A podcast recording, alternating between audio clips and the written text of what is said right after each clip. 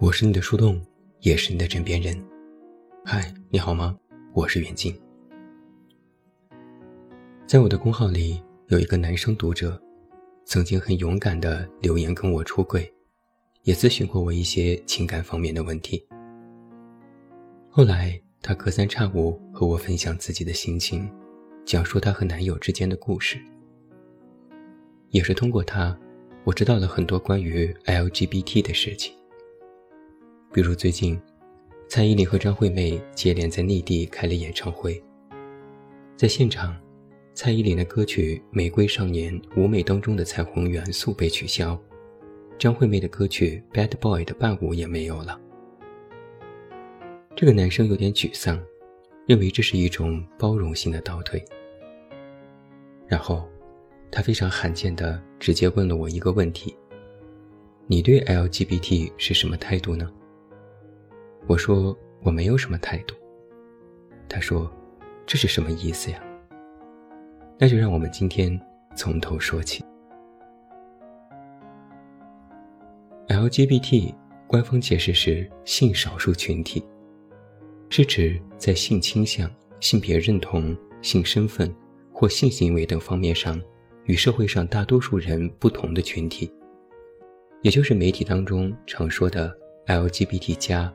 或者是 LGBTQ 加的群体，我们经常看到的同性恋、双性恋，以及无性恋、跨性别、间性人等等，都是属于性少数群体。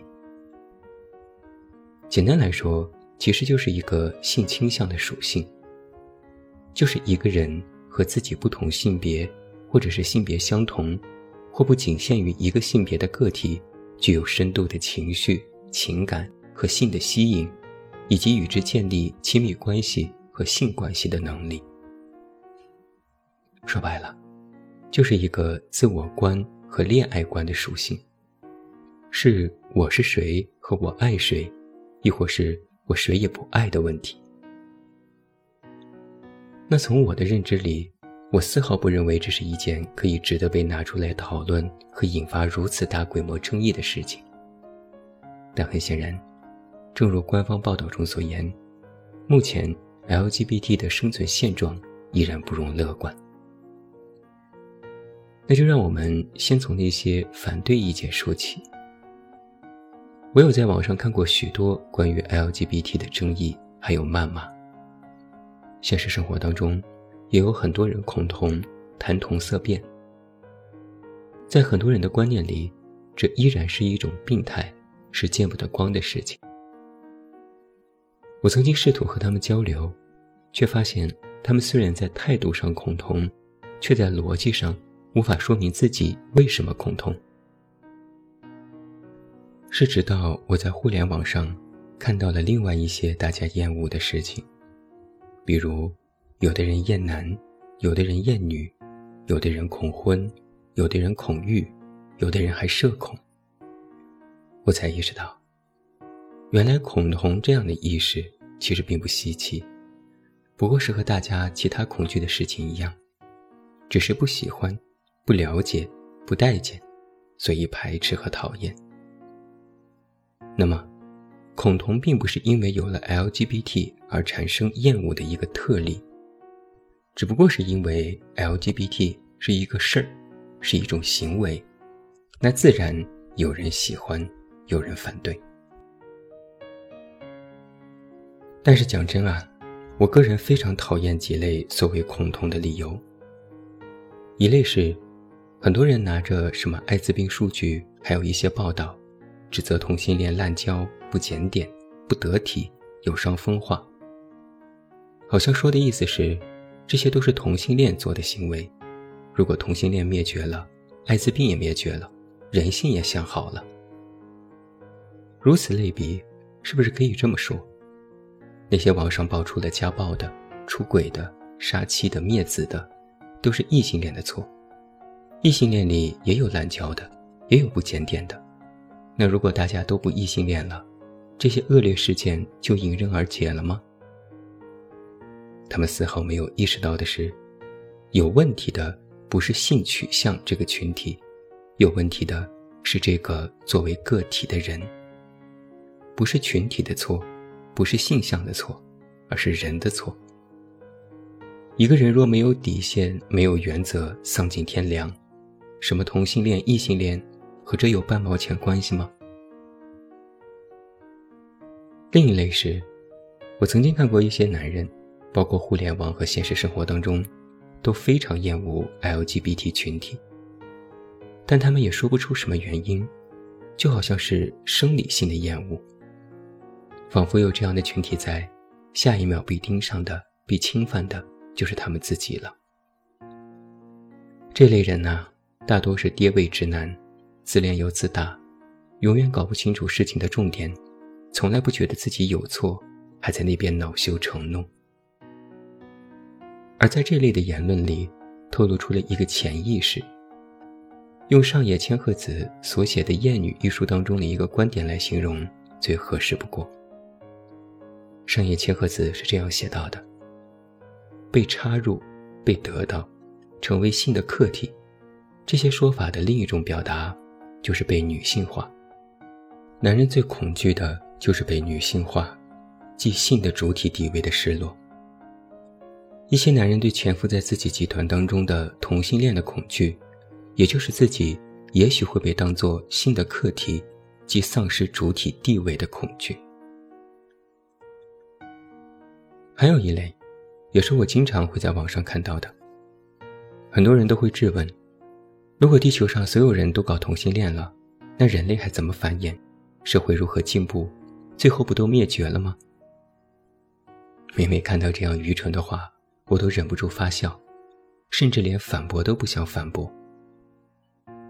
你肯定还见过类似这样的提问：你不想结婚？那如果大家都不结婚了，社会怎么办？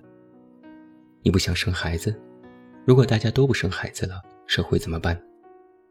你不想去工作，那如果大家都不工作了，社会怎么办？怎么说呢，悠悠？我敬佩你这份忧民忧国的心，但实在是过于杞人忧天且反智了。我举一个最简单的数据。有一份2019到2020全国大学生性与生殖健康调查问卷，全国1700多所高校参与，对5万多名大学生进行了样本调查。在这其中，异性恋占了77.28%，同性恋占了4.58%，双性恋占了8.82%，剩余为泛性恋、无性恋、不确定及其他。也就是说，异性恋依然是性多数群体，而根据另一份数据，同性恋占比人群大约是百分之三到百分之五，这也符合大学生的这份调查数据。那最直观的表达就是，每一百个人里有三到五个人是 LGBT 人群，这个比例不会造成有的人所担心的什么生育繁衍的问题。你更应该担心的是，现在异性恋群体不断下降的生育率。那如果你非要说，我就看着网上到处都是基佬，大家都在搞基，那我真的劝你看看自己的互联网大数据吧，你可能是浏览同类内容太多被抓取了。这世界很好，这世界没问题，少操这份心。那我们再往大了说一说，我们官方对于 LGBT 人群的态度不算宽容，但也不算苛刻。起码我们没有任何一条法律禁止 LGBT，相反却在某些法律条款上，虽然没有明说，但却暗戳戳地保护了某些权益，如财产、继承、医疗等方面。网上很多人都说：“哎呀，你没结婚，你独身。”或者你 LGBT，你大病做手术的没人签字，这是一个谣言。我们是有群体意向监护这一条法律规定的，这里就不展开说了。有兴趣的你可以自己去查一查。在2018年，中国首次在联合国 UPR 正面回应过 LGBT 群体的各种问题，并阐述过立场。在2020年。联合国人权理事会第四十四届会议上，中国代表再次发言称，中方反对一切形式的歧视和暴力，包括基于性取向和性别认同的歧视、暴力和不容忍现象。这是中国代表团第五次表达支持 LGBT 社群的声明。这一次，我查找了许多资料和文献，看了很多人的分享和总结。其实，我们官方对于 LGBT 的态度可以概括为几点：第一，我国尊重 LGBT 群体的健康权，并给予其平等的社会保障；第二，保护进行性别重置手术的权利。第三，在目前阶段，我国不给予 LGBT 群体与同性缔结婚姻的权利，并非因为歧视。第四，这一政策是由我国的历史文化价值观决定的。那我个人认为，这些都是合情合理的。用大白话来总结。官方的态度就是不反对、不支持、不反对 LGBT 群体的存在。任何一位具有中华人民共和国国籍的公民都享有同等的公民权利。不支持 LGBT 作为意识形态进行宣传，不引导大众，不宣传政治立场，不做任何有关于对立和盖棺定论的判断。说白了，这无非只是一个恋爱观的问题。那从我个人来讲，我个人也反对将 LGBT 群体意识化、政治化、立场化。因为一旦把任何一个群体划分为一个圈子，然后扛着什么所谓的正义的旗帜，大搞政治意识化，只会导致一个结局是对立。圈子和圈子的对立，观点和观点的对立，人群和人群的对立，政治和政治的对立。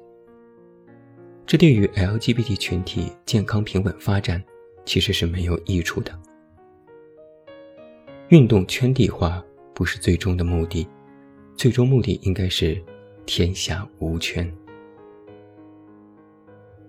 说到这里，我突然想起来，曾经在大学时看过一个同志喜剧片《外出就餐三》，里面最后有一个情节是，两位男主去度假。度假村正在利用美国法律的空隙，可以合法结婚。然后，其中一位男生突然向另一位男生求婚。其实，本来他们的感情已经出现了问题，但男生说：“我们可以结婚，这是我们对抗的方式，是我们的政治宣言。”另一位男生当时一脸懵逼的同意了。是要马上到宣誓的时候，他才突然醒悟：爱就是爱。爱就是爱本身，无关意识，不是立场，不是政治，不是象征。不管你爱谁，爱的是什么性别，爱的是什么人，爱就是爱本身。再说一遍，这只不过是一个恋爱观的问题。那讲到这里，你可能就明白，我为什么回答那个男读者说，我对 LGBT 群体。没有什么态度，因为我压根儿不觉得这是一个需要我表明什么态度的事。但如果非要让我表明一个态度，我的态度其实一直以来都非常的明确。我旗帜鲜明的，绝对支持每个人勇敢的做自己。我说的不仅仅是 LGBT 群体，我说的是在座的每一位。你是谁？你爱谁？你爱的是什么性别？爱的是哪个人？亦或是你现在谁都不爱，你也不想结婚，不想生孩子，不想做很多事情，我都支持。为什么不呢？我也支持每个人都大声的说出来你是谁，我也同样支持你可能因为种种原因选择不说出来，这都是你个人的选择。只要你的行为没有伤害到别人，你都可以在任何时间、任何地点，坦然自若的做自己。而做自己这件事，再强调一遍，包括 LGBT 群体，无关意识形态，不是政治立场，没有更多目的，只不过是生而为人，直面内心，坦然接受自我的安排。而最关键的是，不管有人讨厌也好，有人不理解也好，有人厌恶也好，亦或是有人支持也好，有人赞美也好，有人歌颂也好，你都能波澜不惊。你或许不因自己的属性而感到骄傲，但要因自己是谁而心安理得。这可能是我写作多年以来第一次非常直接的写关于 LGBT 话题的文章。以前不公开讨论，不仅仅是因为谨慎，更重要的是，我觉得从我的立场来讲，最后说一遍。这不过是一个恋爱观的问题。有的人小题大做，觉得天下大乱，我可以理解，但我也选择站在勇敢者的这一方。就像我刚刚说到的，不仅仅是 LGBT，我支持每个人都顺从内心而活。这就是我基于支持 LGBT 的核心出发点。他们是谁，他们爱谁。这是他们的自由。你可以不是这样的人，我可以不是这样的人，但我们不能反对他们成为这样的人。我们没有这样的资格和权利。相反，我们应该为不同而理解，因不同而接纳。这世界求同存异，才是可以继续延续的根本逻辑。有不同才可多元，有多远才有空间。有空间，才可发展。每一次啊，我的电台节目在其他平台上线时，都会写一段简介，最后都是有同样的几句话。我不知你是否有留意过，但我想在今天放在这篇文章的最后送给你，不仅仅是送给 LGBT 群体，我是说，送给在座的每一位，每一个勇敢做自己的你。